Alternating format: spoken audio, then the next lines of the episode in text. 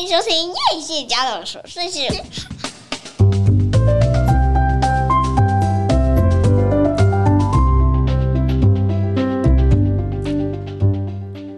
欢迎收听叶谢家的琐碎事，我是菲洛米娜，我是夸米。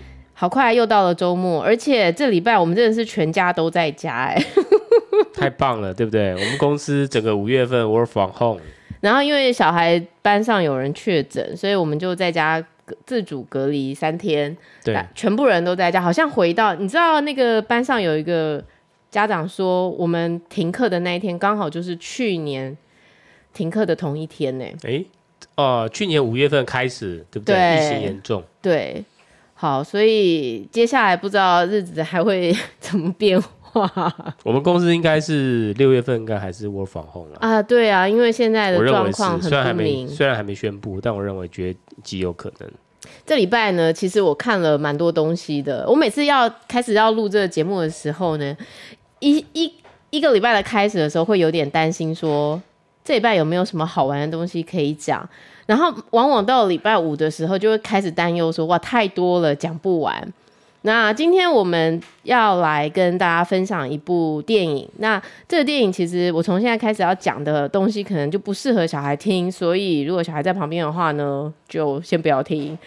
那除了这部电影呢，我要介绍另外一个影集。这个影集呢，其实就是乌克兰的总统泽伦斯基在当总统之前呢，他曾经是演员，那他演了一个人民公仆。哎，我觉得那影集蛮有趣的。呃，我不会介绍很多。这次的电影跟影集，其实我都会很保守的，不会爆雷。你确定吗？第一部很难不爆雷哦。就尽可能以不爆不爆雷的形式，然后让大家去看一个非常精彩的电影。那其实我今天更想讲的，就是因为这个电影触发我看到了一个东西，然后这个东西其实是一本书上面的书摘。我昨天在《天下》杂志的一个网页上面看到他把它摘出来，这本书我还没有看，但是这本书我觉得也很值得跟呃父母们分享啊。这本书是一个美国作家叫叫伊卡德写的，那他的书名是在十四十四岁就跟孩子聊的十四件事，然后那些广泛存在于社会，你我终其一生都会面临的人生课题。他的意思是说。以前我们可能觉得小孩十八岁就是成人，然后要离家去读书了，我们才会对他去呃说明一些人生的大事。可是呢，随着现在的小孩已经是越来越超龄发展，然后他们所接触到的社群媒体或者是网络，已经不是当年我们的十八岁了。可能他们现在的十四岁就是我们当年的十八岁。那其实。这个作家呢，因为他本身接触很多青少年，然后他是一个教育家，也是一个作家，然后他对于青少年有比较深入的理解。那其实青少年看似叛逆的背后，其实是很渴望父母可以呃为他们提点一些人生中的事情。那这些事情可能不是像你想象的是很单一的主题，可能是每一天都会发生的一些事。那才不会让他们突然间面对某些事情的时候觉得措手不及。那究竟是哪十四件事呢？我们在节目后半段来聊一下这个事情好了。好啊，好。那我这礼拜呢开了一个在 Netflix 上面的韩国电影，它其实是纪录片的形式，但是呢，它拍起来根本就是一部非常好看的电影。哎、欸，我发现你现在大部分的精力都花在 Netflix。呃，也没有，我也看 Disney Plus，都有都有在看，有看 Catch Play，Catch Play 也上了一个新的影集，但你知道，就是时间真的很有限。你知道我现在也在写文案吗？就是，但是韩剧跟韩国电影在各个平台的排名，你会怎么排？我觉得 Netflix 是最好的，嗯、再来是 Friday 影音的韩剧，然后 Dis Disney Plus 选的韩剧是最烂的，就他没选。到的片都是烂片，我几乎我不能说是烂片呢，应该是说他选到的片我实在是看不下去。但因为他现在在上一个古装片，这个古装片很多网红来帮他写，就是来帮他洗，就是叫红丹心。嗯，大家一直推这样子。那可能我精神不太好，所以我 我看的时候有点想睡睡。但是产品的本质最后能能那个了证明了，对不对？哎、欸，但是你道到底好不好看？我觉得看片这个事情是很讲频率的，很吃频率的。我的意思是说，很多人跟着我看了之后啊，也有抱怨的，就是他们觉得什么片啊，这哪里好看？比方说，之前有一个人说二五二一那实在是没办法这样，然后也有人说上次我介绍了一个什么片，然后他也是就是看不下去这样子啊。我是觉得说这个其实也不是谁的错啦，这个就是频率嘛。像你很，你觉得人生切割术超好看，超好看，真的超好看，怎么会有人不喜欢？我看了七次，我都怎么样，就是看不下去，你就进不去，对不对？但我觉得它就是一个吃频率的，你频率跟它对上了，你很你很快就会觉得这是一个好看的。有可能啊，我觉得我不知道那个片对上班族来说是不是吸引力，因为它它是一个很特别的时空的设定，环境的设定，所以你一看到那个感觉，你就会被吸住。也有可能就是某一些类型的人就很爱这样氛围的东西，的确是，的确是。好，那所以我们今天要介绍的这个韩国纪录片叫做《网络炼狱：揭发 N 号房》。你可能对韩国这这个这个事件比较不熟悉，对不对？其实这个事件在去年，在二零二零年的三月，它就已经新闻先出来了，然后只是他在二零二二年的五月十八，他拍成了一个纪录片，然后。上映了整个事件的始末。那这个电影其实它是里头有很多相关人士的专访。那两年前那个时候，你知道韩国发生这个事情吗？我知道，我知道，而且当时引起非常大的讨论。好，那我先跟大家介绍一下这这个 N 号房事件是怎么样。其实它是始于二零一八年，二零一八年有一个人自称是。God God，他的他的匿名是 Gaga，但其实他就是自称为神嘛，哈 Gaga。然后他们是用怎么样的手法呢？他其实有两个方向去欺骗这些未成年的少女。哦，一开始他可能他就会先跟你讲说，哎，你的你的个资啊，好在哪里被曝光了？然后那边有你的有一些你的影片哦，可能有一些孩子一开始。是不是就上传了一些不雅的影片？我一开始可能有一些国中生，因因为其任何原因就上传了这样的东西，然后就被他发现，哎，有这样的影片。那你不信的话，那你就传，你就点这个链接，你上去，你就会可以看到很多你的照片这样子。那所以这些人就，哎，真的假的？他就点了这个链接，哇，不点还好哎，链接真的不能随便点呢。他一点进去之后，这个链接就是一个钓鱼网站，对不对？你你一点这个链接，你不想被他知道的事情，马上在你的手机里面，他都一览无遗了。你有看过那种技术吗？我知道啊，我收到很多简讯啊。但是我觉得从以前到现在，我收到这种简讯，我难免我好像还是会点进去一到两次。你千万不可以一到两次，你知道吗？我还是有点进去过，但是后来没发生什么事情，可能是对方觉得我这个人乏善可陈啊。但是我跟你讲，你的个资包含不是只有什么性爱影片啊，因为你的个资还包含你的金融卡呀，你的什么东西全部都会外外流，很可怕。于是这些孩子可能就要去确认说是不是真的是这样，他就点进去，哇，这点进去不得了，他就进一步开始威胁你了。我现在已经有你的个资了，我已经知道你爸爸的电话号码，我也知道你读几年级班，甚至把他家的外墙拍下来，我知道你住在哪里。你现在开始要照我的做，如果你没有照我的做，我就公布你。所有的资料，包含你之前那不雅的影片，我就要把它散布给所有的人看到。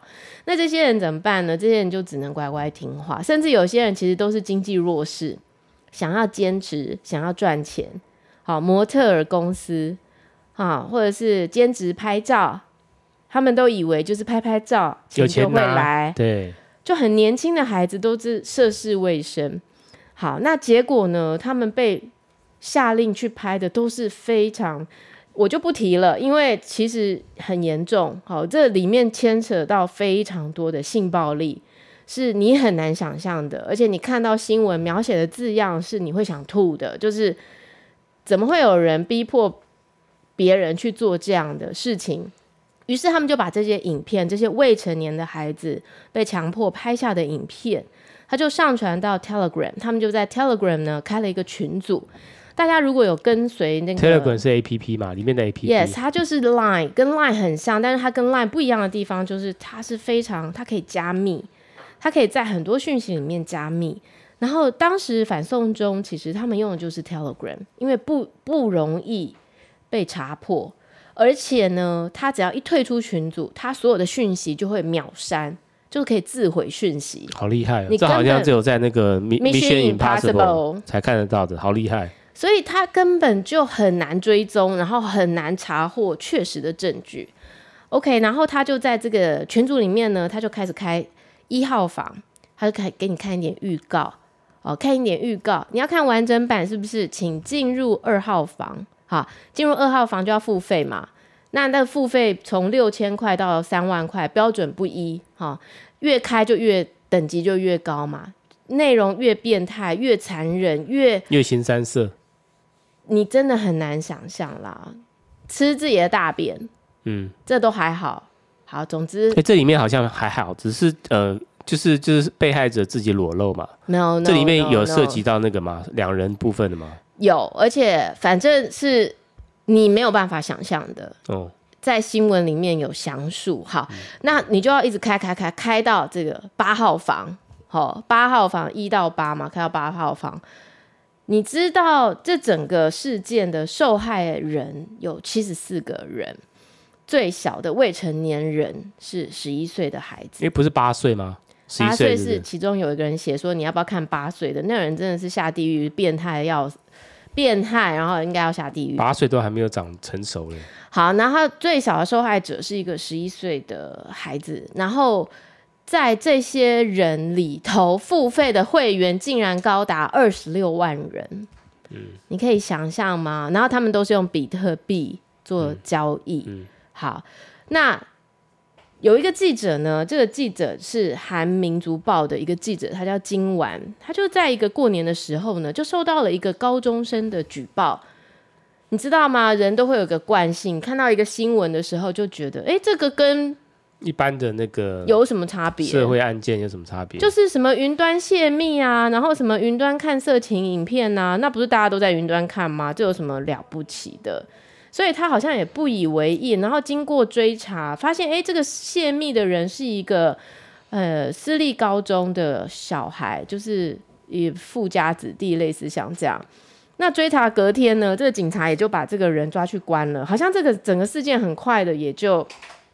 熄灭了，没事了，这样就哇，这个事情从现在才开始，好，这个电视电影开始就告诉你这个来龙去脉是怎么回事。从现在开始，有他收到更多的讯息，跟他说，你查的这些根本都不算什么，这个才不是你该追查的，你真的该追查的是一个叫做博士的，那个博士的房间里头才是最该死的。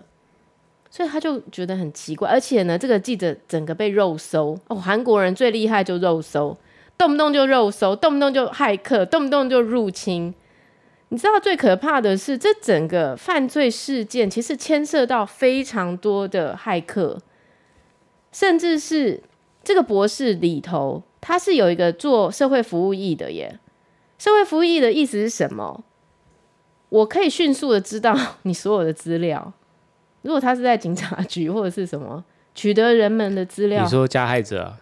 对啊，嗯、所以这些这些这些被威胁的人真的是心生恐惧到连搬家都很害怕，因为他们真的不知道说，因为他们连言语在这个房间里面，这所有的会员的言语极尽的低俗暴力，然后甚至说。来来来，我们已经知道他家在什么地方，我们要不要全部的人一起去他家？你可以想象那个恐惧的笼罩下该怎么办？好，那所以这整个电影就在还原这整件事件是怎么被曝光的。然后记者，我觉得记者真的很厉害耶，你知道吗？就是一开始是这个韩民族报的记者先报了一个这个，然后后面又引发了很多事件。可是其实是最早是有两个大学生，他们是实习记者，新闻系的，然后即将成为记者，是一个叫做花火团的女生，看起来好像是女生吧。嗯、然后就是因为他们去报道了这些东西，然后又跟这个《韩民族报》的记者连上线，所以他们就做了一篇他们觉得应该会。可以引发世人注意的报道，但没有想到，并没有，就是就像我们说的，人都有惯性，看到这个就觉得这有怎样吗？这有什么了不起吗？他好像是从二零一几年开始，对不对？这整个事件就是二零一八到二零二零，嗯，对，所以说一直到谁出动了，这整个事件就开始变得非常大了。就是看了这个韩民族报的报道，但是他们没有就此算了的记者。一个是两个电视台的记者，一个是 SBS 的记者，嗯、一个是 JTBC 的记者。这两个都是韩国很有名的电视台，非常有名的电视，嗯、而且都是以追查真相。像 JTBC 他们就是以追查很多真相出名的，所以他们就合力的去追查到这到底幕后的主谋是怎么回事。然后同时他们在这个过程里面得到了一个匿名骇客团的帮助。这个匿名骇客团叫做 Red Team。我觉得有些报道啊，在写这整个电影的时候都很不负责任呢。就是他们好像没有看电影，然后就随便把报道写出来。他说什么白帽骇客团，这个明明就是 Red Team 做的。他们就帮助这些记者怎么样反制其人的去害进这个主谋的。让他变成是网络钓鱼的受害者，等于是正义联盟的那个骇客集团呢？对，就像乌克兰现在这个事情，也是有很多骇客在帮忙他们嘛。好，那所以好，这这这部电影就是在还原这个事件的始末。那我觉得最有趣的是，你知道，我觉得这些人呢、啊，对别人做这么残忍的事情的时候，完全没有一点羞愧感，甚至是那二十六万。付费在看这些不应该看的影片的人，竟然觉得我这样哪有犯罪？我又没有对他们怎么样，我只是看而已。哎，这就是加害者。你没有需求，你没有人要看，谁要拍给你看？所以每一个点击进去的人都是加害者。然后你知道他们就去青瓦台请愿，就是当这个主嫌落网的时候，民众太愤怒了。然后就说必须公布主嫌的长相，哎、嗯欸，我心里面真的很诧异耶。他好像还是有公布嘛，本来就应该公布，为什么还要请愿才能公布？嗯、他又不是未成年，嗯、对不对？这种人就应该直接就是公布，然后父母亲都公布，父母亲公布对。但是我跟你说，其实这整件事讲起来，我真的是觉得各位你们没事不要去结婚，结了婚不要随随便便残害下一代。每一个会有性格扭曲的人，真的多多少少跟原生家庭脱不了关系。他从小就父母离异，然后爸爸是暴力对待他，家暴长大。哎、欸，这个好像没有在纪录片里面，是另外查的。对对对，你你现在讲的是博士还是嘎嘎？我现在讲的是博士。嗯、然后你知道他其实外表看起来，他就是个双面人格哦。他外表在很多人心里面都不敢相信他是这样的人呢，因为他的外表很正常。就是说，他可能人际互动有一点问题，但是听说学艺学学业成绩非常优异。各位，成绩好不代表一切，好吗？欸、真的是这些成绩好、聪明的人才会玩比特币啊，比特币啊，比特币啊，对不对？对啊，他们才会想办法能怎样躲，就是躲避警察的追寻。对啊，然后你知道，他就仇恨女性，可能对妈妈有一些不谅解，就是有。有一些对孩女生的，比如说单亲家庭啊，或者是怎么样的，并不是单亲家庭的人会这样。我现在说的不是这个意思，我现在说的是说，他是长期受到父亲的暴力长大，然后妈妈又在他很小的时候离异离开他。哦，那所以我不晓得，反正他的过去是这样。那。我不想去讲他被捕的时候说了什么话了，因为我觉得不重要。那我觉得他们就是去青瓦台请愿说，除了要公开这个人资料，还要公开这二十六万名用户。我赞成呐、啊，全部公开。哎、欸，我也觉得，但是他有公开吗？我不知道最后这二十六万名有没有公开。公开为什么你们觉得这些受害女性在你面前公开，你你对都是可以的，然后你公开这些加害人有这么难吗？是不是很可恶啊？可是我觉得这整个韩国社会啊，他们的氛围真的是 很 很仇视女性，不知道为什么，很物化女性啦。对，嗯、就是性别平权的这个意识，我觉得在在他们的国家，我觉得还没有做得很好。其实没有，我觉得可能在台湾也没有、啊，对，也还不到。在日本可能更也没有。对，而且你知道吗？拥有未成年的影带啊。你只是去买，比如说杂志，或者是你只是拥有影带，在美国要重判二十年，你下载越多就判越久。嗯、英国有一个判了四十年，可是你想想，台湾罚还，然后韩南韩一年，然后日本三年，你想想，你不你不重罚他们，这些人就觉得无所谓。虽然最后这两个主嫌被判了三十四年跟四十二年，但是我觉得远远不够。博士被判四十二年，对，嘎嘎被判三十四年，对。总而言之，这是一个非常好看的纪录片。哦，我觉得我很常推纪录片的，所以那天有一个信箱写来一个信，想要跟我合作，就是请我要邀请他们。的一个纪录片什么的，但是你知道，因为我觉得我看的纪录片都不会是很难看的。我看的纪录片基本上就是这这个电影很厉害啊！这个电影它透过二十四个关系人的证言，在片中你会看到他们怎么去描述这整个事件，然后你会看到网络警察他们怎么去合力的斗智抓到这个嫌犯，然后你会看到记者，好。还有后面有很多人对这整个事件的评论，我觉得他在呈现上面，就是虽然是纪录片，可是他整个让你有一个非常紧张的氛围，然后透过这个手机模拟的画面，很像在看听的啦，就是你会看到他们是怎么对话的。对，我觉得它里面的一些特特效，我觉得处理的不错，因为通常纪录片给他感觉是比较沉闷的。但是这部片不会，它好像它会把它塑造跟电影一样，在每个环节、环节和环节之间的一些转场的画面或者声音，我觉得它都处理的蛮到位的。对，所以它就是会在你最容易出剧的那个时候，透过一些呃影片、声音的一些画面或者是声音啦，然后把你的注意力抓回来。所以我觉得在这个电影里面哦，你你们千万不要以为说只有女性会受到这样的待遇，并不是，因为在这个 N 号房的事件之后呢，他们又揭发了在南韩有男版的 N 号房，而且是未成年的男孩子，你可以想象吗？就是说，大家现在其实很多时候都把孩子交给电脑，好，因为网络世代是一个你没有办法阻止。它就是这样发生了，你的孩子就是生活在一个这样的时代。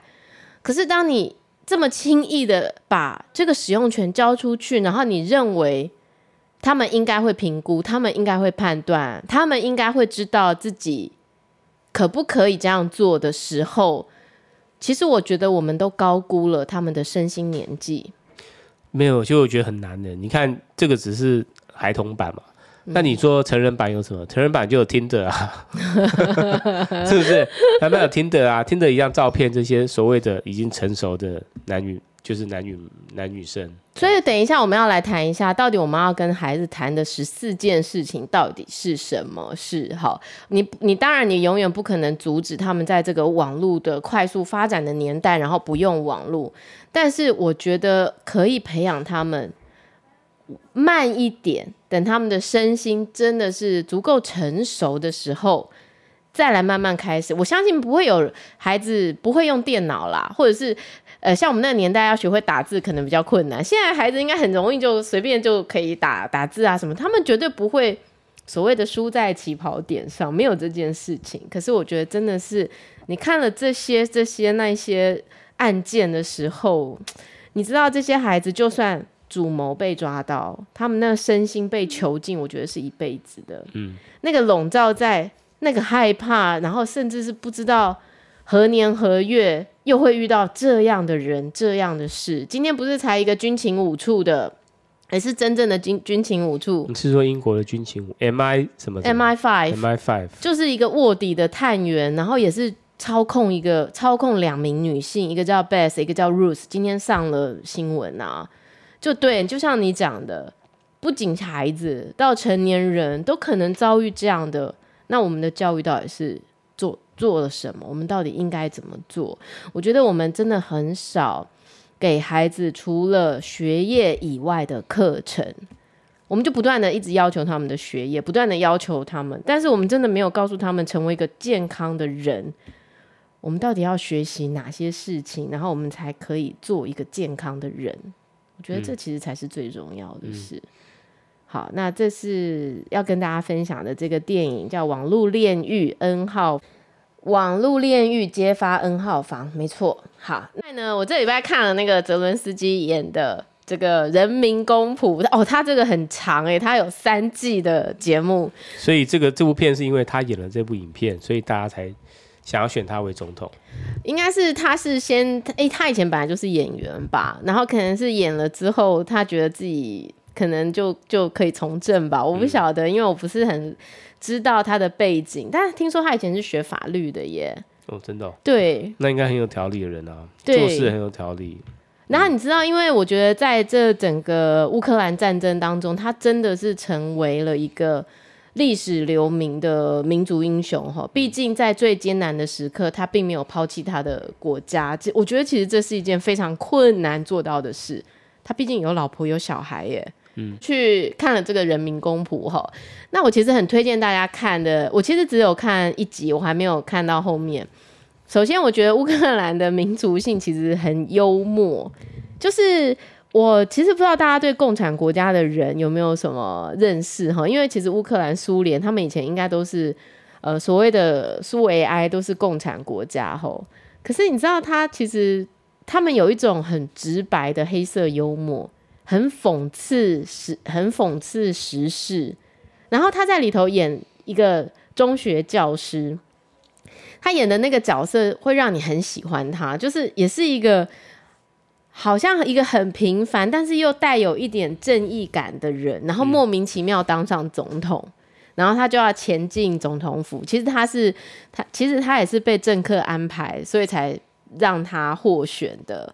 然后你在里头会看到乌克兰战争前的街景，比如说人民广场啊，嗯、然后他的那个大桥啊，很美丽的乌克兰，真的很漂亮。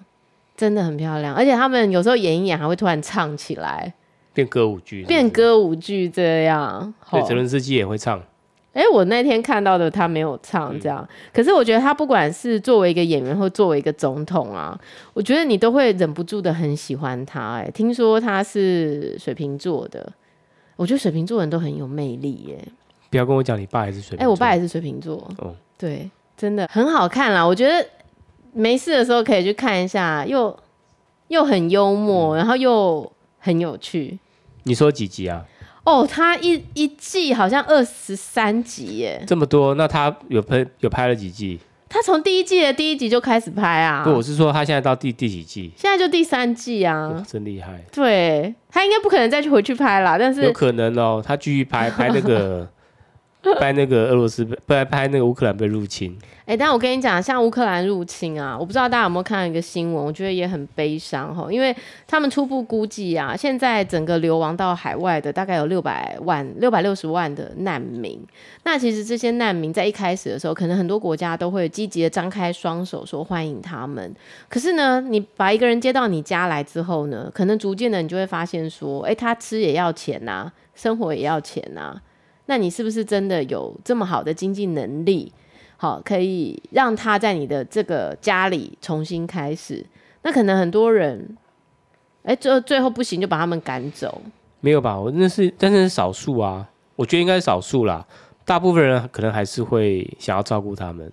但是他可能不知道会照顾这么久，像比如说英国就有提出一个难民计划，好，就是他们，而且可是他们很奇怪，他们是透过脸书这样的社群媒体，然后让你互相配对。哎、欸，我觉得那个难民计划不用在欧洲啊，像在亚洲国家，我们就很欢迎啊，对不对？请问你语言不通，你要怎样欢迎、啊？他们英文还是可以吧？欧洲人也是啊，他办怎么知道怎么沟通？就英文啊、嗯。所以大部分都去波兰嘛，波兰收了很多。我觉得可以来那个来。可以来台湾、韩国或者，有有一些是来台湾，有个篮球队不是来台湾吗？可是你知道，就是还有就是会发生说，很多人去申请，可是这些人到底是不是符合申请条件的，有些甚至是有前科的、有案底的人，他也去申请。单身男性以为自己是在找外籍新娘，你就不知道人家他这个意图不轨。对，然后单身男性都找那些单身女性，想要接待他们。你知道那最后会变成什么下场？嗯、所以我觉得，就是他们正在面临非常多的问题。我觉得，哎，这个战争都还没有到现在都还没有结束哈。我们不知道到底。亚速钢铁厂到底现在打到这边是撤了很多伤兵，但都撤到俄罗斯的亲俄的领土，不知道最后会 怎么样？不妙，感觉不妙。对啊，这个我真的是觉得很可恶，而且接下来就是粮食危机，嗯，好，什么东西都大涨。听说韩国现在已经橄榄油缺货，很可怕哎、欸，这个真的到时候有粮食的人。欸、我只知道小麦好像会缺货，小麦是已经已经缺了啊，嗯、因为乌克兰是出口，因为乌克兰不行，印度又不行。对啊，然后埃及的靠美国，哦，埃及的粮食整个上涨啊，那变成有些国家也没有钱，你上涨他也买不起，就变饥荒了。不过那天听斯里兰卡外汇存底是零，这个还蛮令我惊讶。对，蛮厉害，这国还真弱。我没有，我觉得这国家真烂。好，身为在台湾的我们，虽然现在正在经历疫情的最高峰，但是我还是要鼓励大家去看看外面的世界，你还是会觉得台湾其实还是很幸福的。虽然政府可能有些地方处理的你们并不满意，但是比起这些国家。我觉得我们的生活相对来说还是富裕平安，好，所以大家注意身体。现在节目要结束了吗？差不多了，你感觉好像要做 ending 了。但没有，我们要休息一下，马上回来。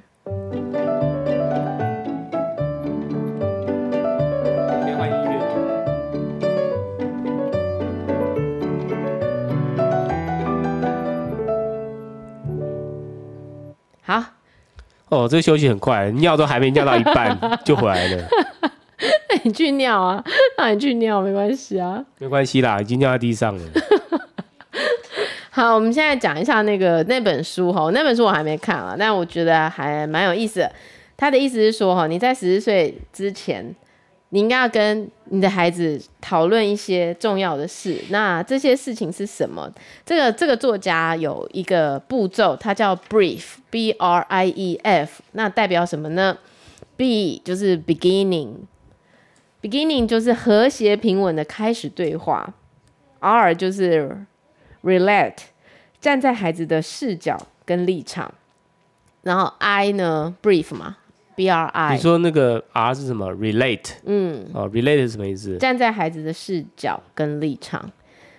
然后 I 就是 Interview，透过面谈收集资料。然后 A，Echo，所听到的要有回应。好，然后最后是 Feedback，要给予反馈。就不管你要开启什么样的对话，这五个，对不起，是五个嘛？一二三四五，对。这五点都是很重要的，它简称 brief。那你要跟孩子谈什么呢？亲子关系。好，亲子关系是什么？亲子关系就孩子眼中的父母，他对你有没有什么想要知道的？还是他对你有没有什么误解？那你们彼此的关系跟对未来互动的期待。哎，你以前有没有开过家庭会议？我们家是不开的。我们家从小到大都在开家庭会议。我们家不开家庭会议的。就是只要发生重大案件，就大家，我爸就会说，大家到客厅坐一下，然后我们大家就会出来，然后我爸就开始说，我们今天发生一个什么事情，那你谈谈你的想法怎么样，然后最后就会做成一个结论，那我们大家就要往这样的方向走，这样。那家庭会议有时候大家就很烦，那谁引导这会议？我爸啊，但是我觉得家庭会有一个好处，就是大家可以把心里话讲一讲。你你姐会讲吗？会啊，就大家还是会开诚布公的谈一下。彼此是不是有什么误解啊？或者是彼此是不是有什么不爽？然后 ending 的时候通常都会蛮开心的，因为 ending 就会带来一些新的结论。比如说我们决定要大吃一顿，或者是我们决定接下来要去哪边吃饭，就是这件事情还蛮让小孩期待的。好，所以亲子关系，我不知道你们有没有问过小孩，他在他们眼中的你是什么样子的？我们家不可能，传统家庭没有没有这个事情。你说你自己的原生家庭啊？嗯、没有。但我觉得在我们家，我觉得小孩都蛮清楚父母是什么样子的耶。有吧？有啊，我觉得他们勾勒出来的爸爸跟妈妈的样子，我觉得都还蛮清楚的。那你那个你在你的那个 Facebook 放照片好了。放什么照片啊？就是我女儿画的那个我们家庭是什么样子？我们家庭是什么样子？她是不是会画吗？嗯，就是画，就是就是妈妈特别大，四个人的感觉这样，其他就越来越小。对对对对，就在他心里，妈妈是最大的，妈妈是最大的，对，面积最大这样子。好，再来就是关于独立。好，除了生活自理，重要的是思考，独立思考跟解决问题的能力。怎么样保护自己？怎么样理解他人的想法？遇到困境、有问题的时候呢？做父母的要给孩子空间，倾听他们，然后呢，也可以跟他们讨论，希望父母可以参与到什么程度，然后让他们练习做决定。我觉得独立思考是一件非常重要的事情。嗯，当所有的人都有一种想法的时候，那你的想法会跟所有的人一样，还是你可以保有一个？你自己的想法虽然跟人家不一样，但是你也不觉得你是不对的。好，独立思考的能力，嗯嗯、我觉得太现在的人真的没有什么独立思考的能力耶。的确是啊，大部分人都是那个啦，就是那个看到别人的想法好像不错，好像就会被牵着走这样子。对，所以我们这样是不是应该要就是感激说我们的小孩这么不听话，这么叛逆，这么有自己的想法？这么不人云亦云，这么你叫他干嘛他就偏不干嘛，而且他才，我觉得老大有点太有点社会化了，老二可能还也许还救得回来。他哪有社会化啊？老大哪里社会化？他哪什么时候有听过你的？没有，我是说他有些意见或干嘛的，他就是好了好了，随便你啦这样子。会吗？为什么我没有觉得？啊，没关系。好，再来就是你可能要跟他们谈论迅速变化的友谊。你知道，青少年其实呢，对于友谊是非常渴望的，特别呢，在青少年的时段，他们是非常需要同才团体的。那可能他喜欢的某个朋友今天不理他了，那或者是明天呢，好像又跟他和好的。那这时候呢，我们对于这样的孩子，到底应该要怎么做呢？我们可能要事先的让他知道，我们也曾经经历过这样的阶段。好，特别是像你，你现在应该被你的朋友排除在外了吧？他们应该有自己的小群组，更没有要管你的意见了吧？有可能哦，对。会觉得失落吗？别人没有，现在把它变成常态了，就是调整自己的心态就好了。好，但是其实对孩子说调整自己的心态是很难的事情。好，所以其实我有时候都会跟小孩讲说。嗯，虽然你现在跟他很好，但是呢，就像你有时候会突然间不想理某个人一样，很可能有一天人家也会不太想理你，就是要让他知道，其实变化是很正常的，可能不是你不好，也不是他不好，但是我觉得这时候父母的倾听是很重要的，你可能要去听一听，而不是去批评说啊，那人那个人那么差，你为什么还要跟他做朋友？你就不要理他。好，有些妈妈都舍不得小孩。吃亏嘛，然后就会说啊，那人那么坏，你就不要跟他在一起，不要跟他做朋友就好了。我跟你讲，偏偏呐、啊，你的小孩就是很喜欢跟那个不理他的做朋友。有吗？我们家也不会，但我很怕我们家人会这样对别人。我们家人的确是这样对别人，他的确是。这是为什么他很不喜欢你的原因，因为你真的不是很了解他。哪有？再来呢是创造力、创意。哎、欸，我觉得创意是每个大人跟小孩都需要的。就是遇到问题的时候，要发挥创意，如怎么样重新思考，怎么样重新定义你所在的情境，然后要了解人是需要有弹性的，不能僵化，然后要有一个应应之道。我觉得就是我有时候遇到某些状况的时候，我从来都不会在小孩面前说：“哇，今天我今天我告诉谁？”我不会。我都常常会换个角度想啊，你看，我们就是因为没有停到车位，结果你看我们这样开过来的时候，遇到一间我们一直很想吃的餐厅，然后或者是哎、你看，我们就是因为人太多了，我们没进去，结果你看下大雨的时候，我们还在车上，我们没有淋到雨。你这个就是阿 Q 精神啊！我就是就是，我觉得就是凡事都有它的两面嘛，然后试着要用比较幽默的。方式去看待遇到的倒霉事，去看到所有的不幸。对，那再来呢？第五点，照顾自己。好，可能我们有时候会担心孩子在卫生，哈，或者是他的心情焦虑，好，或者是营养上面的问题。你知道，甚至有些孩子可能在很年轻的时候就会抽烟呐，好，或者是自残呐，哈，会有一些这样。那你可能对他会有这样的方式的担心。通常怎么做哈？是这样，比如说抽烟这件事情啊，如果我小孩愿意抽，我会给他抽。诶，你抽啊，你抽，你在我面前抽，你看臭不臭？臭死你！因为我觉得你越阻止他，你不让他做的事，他就越想做，就越爱做，然后就越偷偷做，越在你看不到的时候做。嗯，我小时候也会很想要试试看啊，因为我觉得他就是很好奇。但是我有碰过有一些朋友，他是比如说他之前不抽烟，但是就是当兵的时候开始抽烟，嗯，一抽抽上瘾，天哪，开始下半辈子就抽烟，太可怕了。对啊，那我觉得应该事先让孩子知道说，你做这件事情对你的后果是什么。比如说，我爸最常讲的一句话就是买花钱来伤害你自己。你抽烟你不用钱吗？要钱啊，每天要花多少钱去抽烟？那你就是花钱。然后来做伤害你自己的事情，因为抽烟会怎么样？抽烟牙齿什么的，牙周病啊，然后呢，你的肺，啊，你吸进去的这些二手的尼古丁，然后对你的家人造成的伤害，对啊，所以我觉得其实是可以坦白的跟小孩谈论这件事情。嗯，好，再来呢，第六点，公平，好，是不是有发生过哪些？在别人身上，小孩觉得是不太公平的事，那他有没有为此发出正义之声？因为我们家小孩子好像没有，不会。对，他们好像还没有到会为别人发出正义之声的时候。嗯，好，那我们可能也要去听听看，说他内心有没有觉得他被遭受哦不公平的待遇？哎，这件事也很有趣。我记得有一次老师处罚了班上的某些人。那有的孩子就觉得很不公平嘛，可是我女儿竟然说，老师本来就这么凶，老师本来就会处罚，我觉得还好。他是耐受力很强啊？没有，他是因为他，他是因为他喜欢那个老师，所以他就觉得他对他做的事情他可以接受。好，那有时候当小孩真的在表达不公平的时候，像我儿子很常讲我不公平。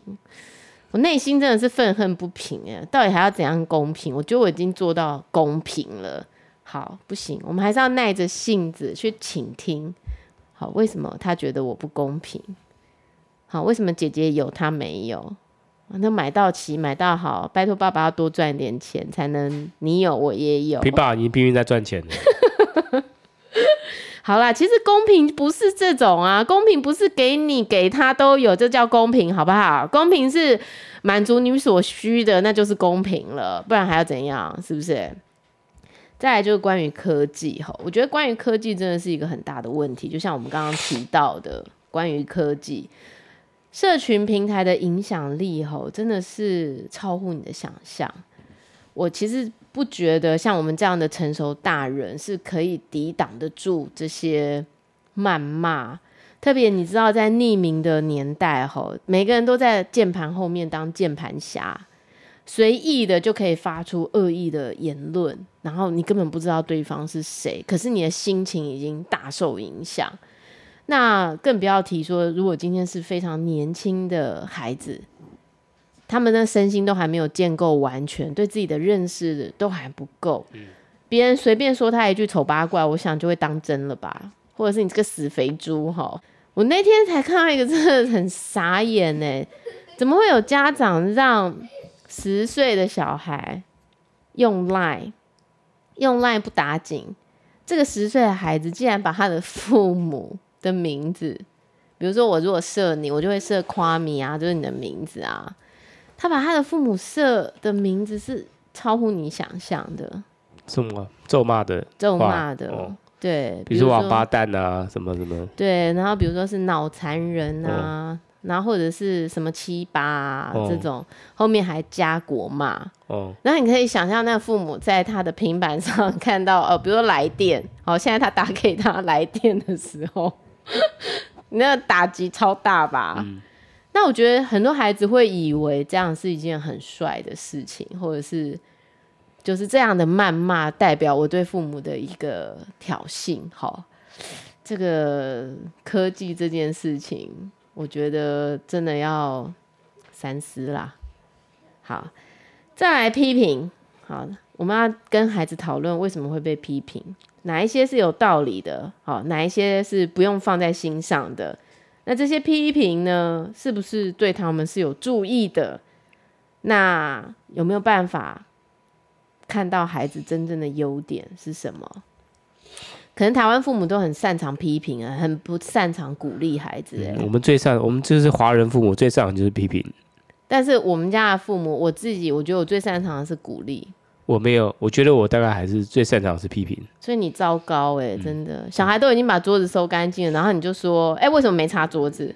我说，可是他们都已经把碗收到后面去了，为什么没擦桌子？为什么地板这么脏？你知道，你就是永远会找找茬。我必须是那个负面教材啦。不应该啊！我必须是父母应该要一致性的教养，不应该有人是黑脸，有人是白脸，这是无效的。大家应该要一致性的鼓励孩子做得好的部分，他们才会越做越好，好不好？改一下，老爷。再来是认真工作、勤奋努力的工作，我们要讨论一下，跟孩子讨论一下，为什么人要认真工作？这背后的动力到底是为了什么？那认真工作跟工作狂的距离有多远？跟完美主义，哎，我觉得完美主义是件很可怕的事情。我听到有人称自己是完美主义，我都会觉得快要窒息耶。那个没有办法放过自己的那种完美，到底会到什么程度？他们可以接受失败吗？嗯，我觉得孩子应该要了解失败是必然的。嗯，那要能够接受失败，但是不能过劳，也不要为了没有做的很完美而崩溃。就是在认真工作跟享受人生当中要取得平衡，我觉得孩子应该会看到典范啊，他看到我们两个就不是会过劳的那种吧。但是我们也是很认真啊。对啊，就是努力的把该做的事做好，但是做做完就是交给交交给上帝啦。嗯，那都不没有尽善尽美的部分，那也就没办法啊，就这样啊，对不对？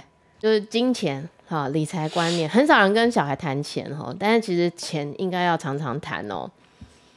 金钱观念是很重要的，你对金钱的看法，孩子在花钱的时候做的决定，除了谈钱，也要谈感恩。好，我们要感谢，我真的很常感谢耶，我真的很常都会觉得说，你看我们真的很幸福，你看我们真的很幸运，你看爸爸每天都可以回家吃饭。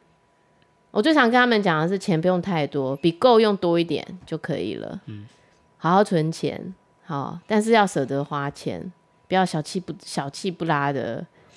好，省什么吃的，吃的能省多少钱，对不对？嗯，这些都是价值观呢，这些以后都会影响他们的人生。嗯，很重要。要买东西，不要随便乱花钱，但要买买好一点的，用久一点的。这也都是我的父母给我的价值观。对。要买就买最好的，不然就不要买，就是这样子。好，像就不要买，都不要买。再来就是性别跟亲密关系的议题，好，这个很重要哦。你知道性别包含很多东西，比如说性别认同。有些人一直担心说自己如果喜欢上同性，会不会是一件很丢脸的事情？我们可能要让小孩知道说，不管他喜欢同性或异性，我们都支持他。我觉得这个议题在我们家也是很常见呢。比如说，我们看到唐凤，我们就会说：“哎，他是一个中性人。”这世界上就是会有一种人叫中性人，他不是男生也不是女生，他就是现在他这个样子。嗯。还有性别也包含他们当他们喜欢上一个人的时候，他们要怎么设定自己的界限？什么是可以做的？什么是不可以做的？怎么样尊重别人？什么是别人想做的？什么是别人不想做，但是你不可以勉强他的？好。我觉得这件事情其实也很重要。我觉得我们十八岁的时候可能都还没搞清楚，到底他对我这样做的时候是可以的吗？是不可以的吗？我们是男女朋友吗？好，我觉得我们应该要尽早的让孩子知道这件事情。十四岁的时候，再来就是名誉及声望，该怎么看待别人跟自己的八卦？我们要成为散播的人吗？当然是不要啊！为什么要散播别人的八卦？对不对？八卦是一个很有杀伤力的东西，即便最后证明根本没有这回事，但是伤害已经造成了，再多的道歉都没有办法弥补流言蜚语对这个人造成的巨大身心的伤害。那八卦是人的天职，就是本能啦。我绝对不讲人家八卦，但我觉得你就是点到点到为止就好了。没有，我不讲人家八卦，那是你啊。但是大部分人都是八卦的，而且我不去转传。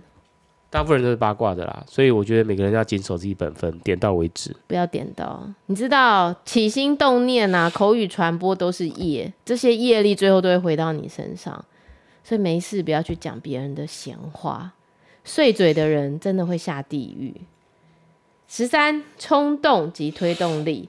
有的时候冲动是无法延迟满足，但是有的时候冲动是跃跃欲试，想要尝试新的事物。有些孩子在冲动过后有罪恶感，因为做了不好的事，或者有羞耻感，觉得自己是不好的。罪恶感可以帮助他们改正，但是如果是觉得自己不好的羞耻感会阻碍成长，所以应该要理清冲动的原因以及罪恶或羞耻感的后果。那冲动呢？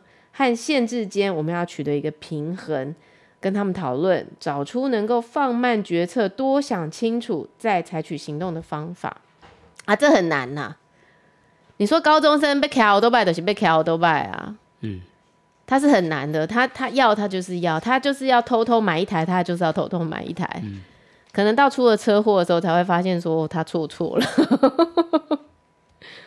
但我觉得就是一样啊，就是还是要提早让他们知道后果会是什么，好，甚至是后果就是冒出一个小孩来的时候，十八岁有个小孩的时候该怎么办？冲动，嗯，哦不行，好，很难了。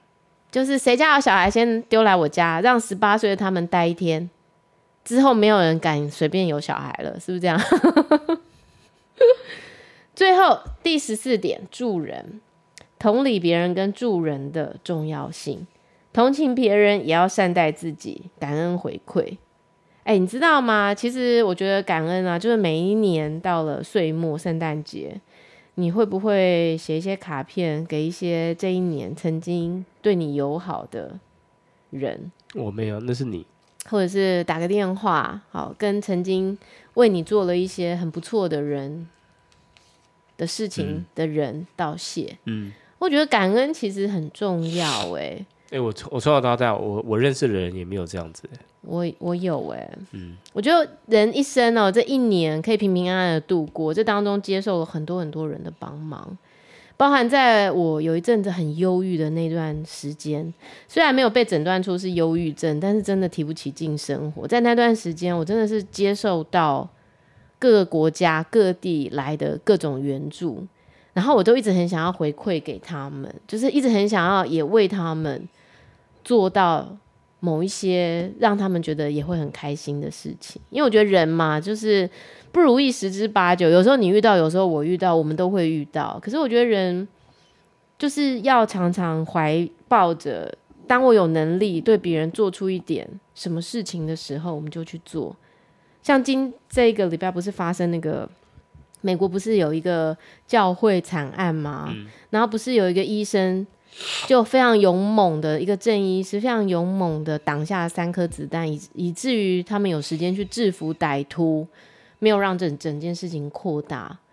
那他死了，可是他还有两个孩子呢，所以现在大家在捐款嘛，捐款帮助他的家人，让他们可以上大学啊什么的。啊，我的朋友都去捐款了。嗯对，我也要来发挥一下，像我们就捐助乌克兰，我们也有捐，我们也有捐钱给乌克兰。嗯嗯、我觉得就是能力所及啦，啊，你做不到也不用说一定要捐钱啦。但是我觉得对别人的好意善意啊，其实往往最后得到福报的会都会回到你身上的。嗯，所以不要去计较就对了，不要计较，没什么、嗯、不要计较，这小钱嘛，对不对？对呀、啊，真的。啊，能够帮助别人，我觉得是你的能力很好，你才有能力可以帮助别人。嗯、那受到别人的帮助，我觉得也是要时刻的感恩。嗯、这样好，这十四点，这本书有空我去买来看一下。如果我觉得很不错的话，我再跟大家分享一下。嗯、最近书好多，看不完。不用看了啦，剧都看不完了，还看书啊，真的哎，对不对？对还有那么多功课要做，工作要做，对，好多工作，好多功课。接下来我礼拜天会访问一个有机棉的创办人，他要来跟我们聊一下有机棉到底是怎么一回事，嗯、对地球的影响会是什么？有机棉就是跟我们的认知都是一样的吗？你的认知跟我的认知是一样的吗？跟他的认知是一样的吗？对，可能是大大不同哦。对，我们礼拜天会有一个这样的专访。好，嗯、那我们今天的节目就到这边。希望你喜欢我的节目，也欢迎你到我的脸书粉丝页叶谢家的琐碎事留言给我，告诉我你对我的节目的想法。我们下次再见，拜拜。你们都每次你都没有拜拜，你怎么回事？你发现我每次我都没有拜拜哦。真的，你连讲电话都不跟人家拜拜，我是每次都没有拜拜，这超没有礼貌哎、欸。这因为是你的节目。OK，拜拜。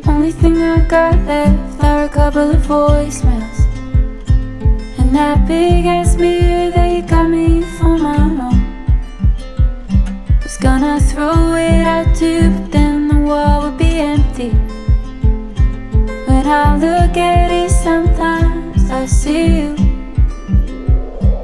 But I'm making dinner for one Drinking whiskey for fun on the weekends.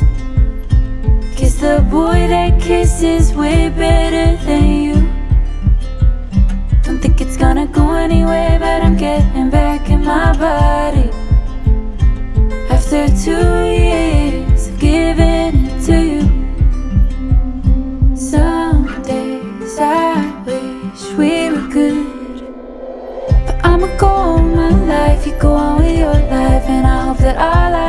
cross paths It's better off like that. Yeah, I'ma go on my life. You go on with your life And I hope the past stays in the past. It's better off like that. Cause if I'm being honest when I go to the grocery store I worry That I'ma turn that corner right into you. It would take me all the way back, rewind the good I'm feeling. Back to the start of getting over you. Some days I wish we were good. Some days I wish we were good. But I'ma go on my life, you go on with your life And I hope that our lives don't cross paths it's better off like that. Yeah, I'ma go on with my life, you go on with your life. And I hope the past stays in the past. It's better off like that.